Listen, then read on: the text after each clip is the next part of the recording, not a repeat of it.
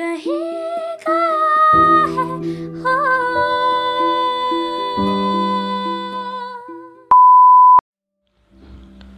इंसान एक, मुझमें शख्स तो मैंने खुद को ही मार लिया, अपने हाथ।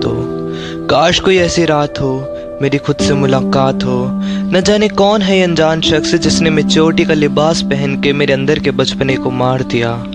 मेरे अंदर इस अनजान शख्स का जन्म तब हुआ था, जब मेरे अपनों ने मिलकर मेरे सपनों को मार दिया था।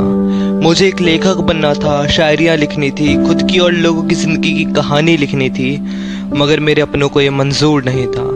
वो चाहते थे मैं साइंस लेके डॉक्टर बनूं, उनके सपने पूरे करूँ।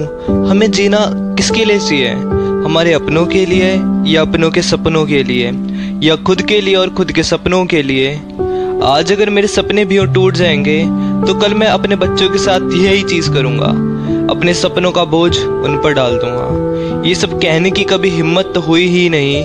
ये बातें मेरे जहन में दब के किसी कोने में रह गई। वक्त के साथ साथ मैं अपने माँ बाप की खुशी देखता रहा, उनकी उम्मीदों पे खरा उतरने की मैं कोशिश करता रहा। उनके सपने पूरे करने में मैं इतना उलझ गया कि मैंने खुद को ही खो दिया और मेरे अंदर जन्म लिया इस अनजान शख्स ने। ये अनजान शख्स की शख्सियत मानो किसी कॉपरेट वर्ल्ड के बेस्ट एम्प्लॉय की तरह है, जिसे सिर्फ़ ऑर्डर्स फॉलो करने आते हैं, बिना सोचे समझे। ये शख्स हंसेगा लेकिन खुश नहीं होगा। ये शख्स रोएगा लेकिन दुखी नहीं होगा। ये शख्स इंसान नहीं है क्योंकि इंसानों में फीलिंग्स होती है, मगर ये शख्स इंसानों पे भरोसा ही नहीं करता। क्योंकि ये खुद भरोसे के काबिल नहीं है। ये शख्स फेक है एकदम, पूरा नकली, एक लिबास ओढ़ रखा है शख्स ने, वो है मेच्योरिटी का लिबास।